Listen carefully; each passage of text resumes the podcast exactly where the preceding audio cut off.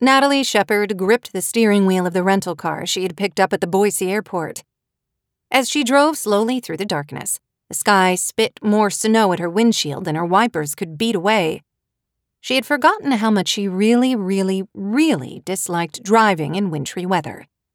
She was going well below the speed limit on this stretch of road approaching her hometown of Shelter Springs, Idaho, but it still felt far too fast for conditions. In the middle of what she could only term a blizzard, Natalie would have preferred to be driving a big honking pickup truck with four wheel drive and steel belted snow tires.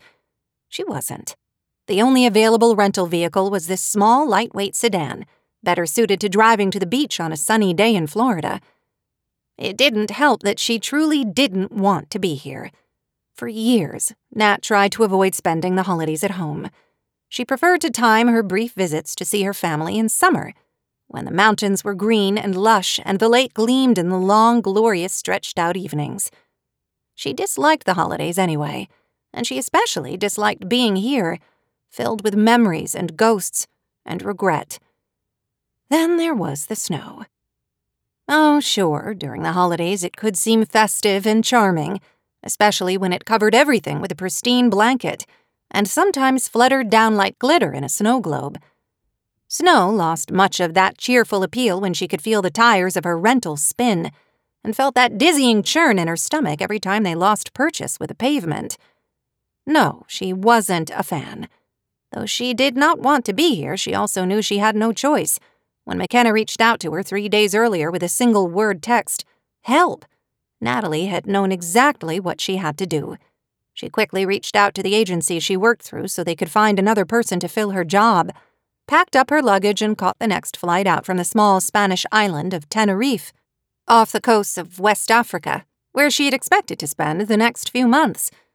McKenna needed her, for her independent, self contained baby sister to reach out with that single plea Nat knew things had to be bad. Worry pressed her foot a little harder on the accelerator.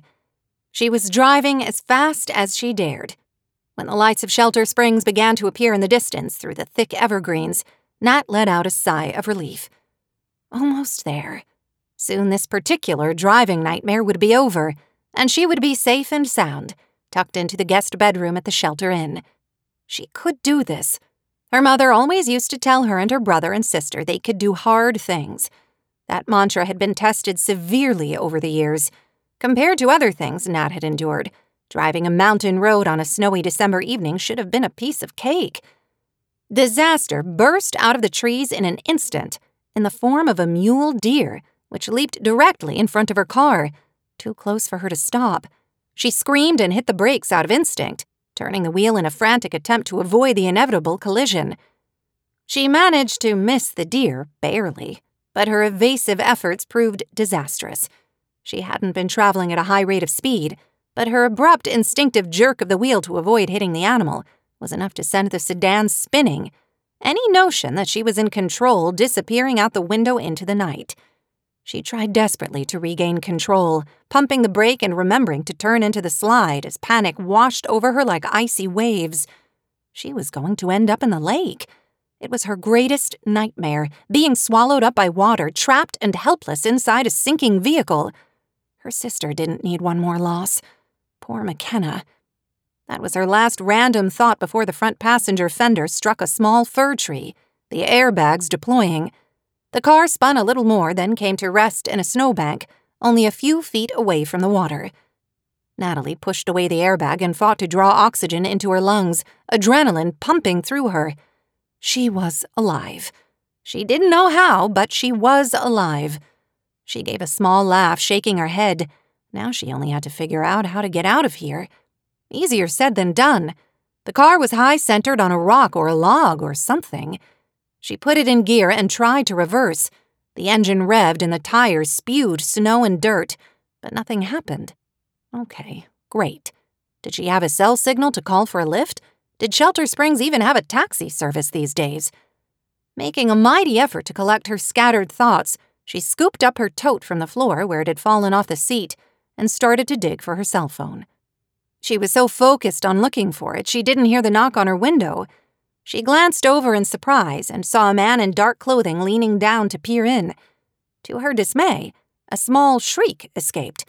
All the true crime podcasts she listened to seemed to flash a warning to her brain in neon lights. Don't open the door.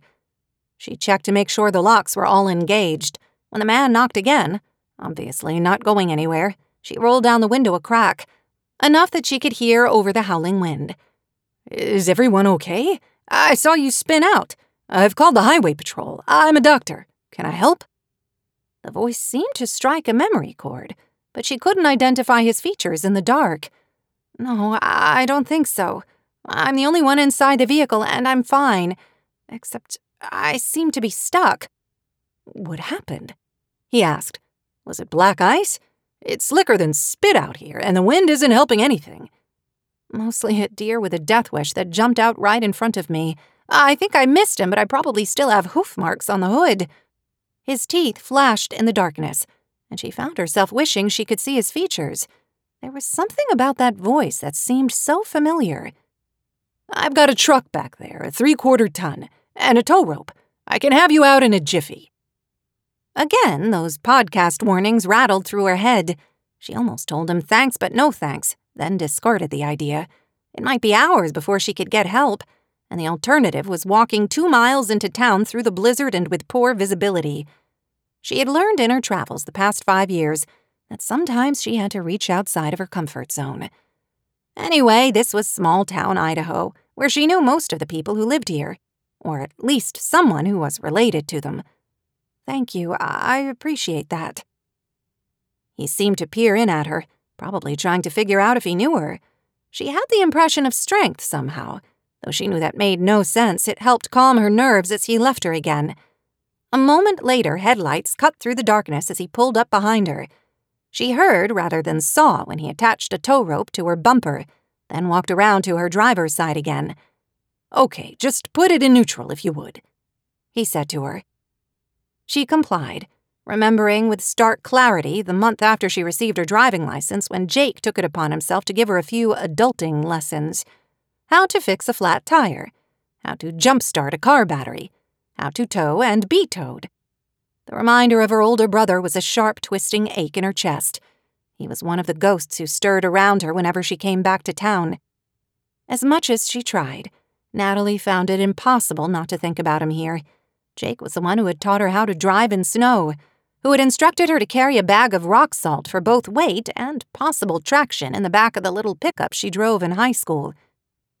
Her rescuer backed slowly toward the road, with a loud grating noise, her car came free of whatever had been trapping it. No other cars were in sight, probably because anybody with a shred of common sense was tucked up at home enjoying the lights of their Christmas tree and having some hot cocoa. Her rescuer returned to her window.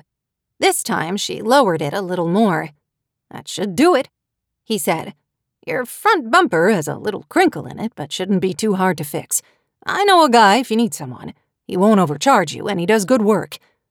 I'm good. It's a rental, and I took the insurance plan. I let them deal with it. Thank you for stopping. I wasn't sure my cell would have service here, and I really wasn't looking forward to walking into town.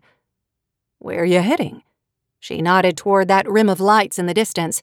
Shelter Springs? Do you have family there? A serial killer might ask that very question to find out where he could find her later, so he could come slaughter her in her bed. But so could a perfectly nice man trying to make sure she had somewhere to go out of the storm. Yes, she answered. My sister. While she had extended family in the area, her immediate family had been reduced to only that her mother, her father, her brother, all gone. That familiar pain twisted again as the memories crowded back. I hope you have a good visit. He smiled in the darkness and she had the impression he wanted to hold out his hand to shake hers through the crack in her window.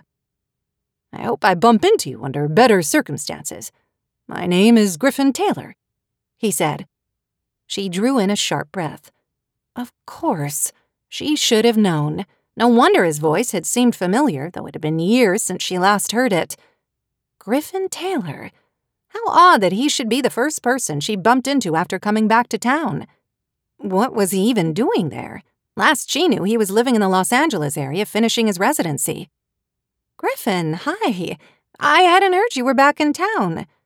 He frowned, and the moon came out from behind the clouds long enough for her to see snowflakes catching in his dark hair. Sorry, do I know you? You used to. He peered through the window. She finally opened her door and stepped out, giving him a rather shaky smile. Recognition flared in eyes she remembered could be the very same blue as Lake Haven. Natalie? Nat! It's great to see you. After an awkward pause, he reached to hug her. Taken by surprise, she waited a few beats before she hugged him back. He had always been athletic, just like his best friend, her brother, Jake. But life and the years since she had last seen him had honed those teenage muscles to hard strength. How great that you could be home for the holidays to help McKenna. I understand she's having a tough time right now. Surely McKenna didn't see Dr. Taylor on a professional basis. That would be just about the weirdest thing ever to have the gorgeous Griffin Taylor looking at your girly parts with a clinical eye. No, thank you. It's been a tough pregnancy, from what she tells me. I heard she's been put on strict bed rest. If he didn't know that personally, then he probably wasn't her sister's doctor. He was a family medicine doctor, she knew, but she was also aware that in a community as small as Shelter Springs, sometimes general practitioners did a little of everything. Yes, that's why I'm here. She does have her hands full with those busy girls of hers.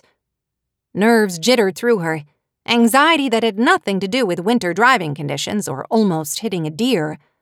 While she adored her two nieces from afar, she had no idea how she would manage for the next month to keep a five year old and three year old entertained. It's good you're here, he said. I'm sure I'll see you around. She nodded. Thanks again for towing me out. Do you want to start it up so I can make sure everything's okay for you to drive the rest of the way to the shelter inn? Good idea. She slid behind the wheel again and turned the key. The car sputtered and hissed, and smoke began curling out from under the hood. Great. Griffin leaned in. Looks like things are worse than we thought, he said, his tone apologetic. Doesn't look good, does it? I'm afraid you won't be going anywhere else in this tonight. Wasn't that just perfect? As if she needed another reason to question the wisdom of returning to Shelter Springs. She fought the urge to pound on the steering wheel a few times. What are my chances of finding a rideshare driver around here? About on par with your chances of finding a gluten free bakery on every corner. I'll hop in my truck where it's warm while we call a tow truck, and then I can give you a ride to the shelter inn. She instinctively wanted to argue that she could take care of herself, as she had been doing that since she was about 16 years old but it seemed silly to refuse his help on principle when she could be much more comfortable waiting in his warm truck, especially when she might not have a phone signal to call anyone else for help. Grab anything you want to take to McKenna's place, he said. She grabbed her big tote that held her laptop, then opened the back door for her rolling duffel bag, which held all the essentials she traveled with. Is that it? I travel light. Must be nice not to have too much baggage. Oh, she had plenty of baggage. Lucky for her, the ghosts didn't take up all that much room in her luggage. I've got this, he said, lifting the duffel from her and making his way to his big extended cab pickup. He opened the rear door and slid in her bag, then opened the passenger door for her and held a hand out to help her inside. The vehicle was deliciously warm and smelled like cedar and fur and leather. I can crank the heat. It's nasty out there. You picked a lousy night to be stranded. Sorry. Next time I'll try to put more forethought into it. He smiled. Do you care what tow company we call? Not in the slightest. He scrolled through his phone and made a call, and she listened while he arranged for a tow, explaining their location and the make and model of the vehicle. With those particulars out of the way, he ended the call and finally turned to her. So, how have you been, Nat? Oh, you know, living the dream. That's what your sister says. You're a digital nomad, right?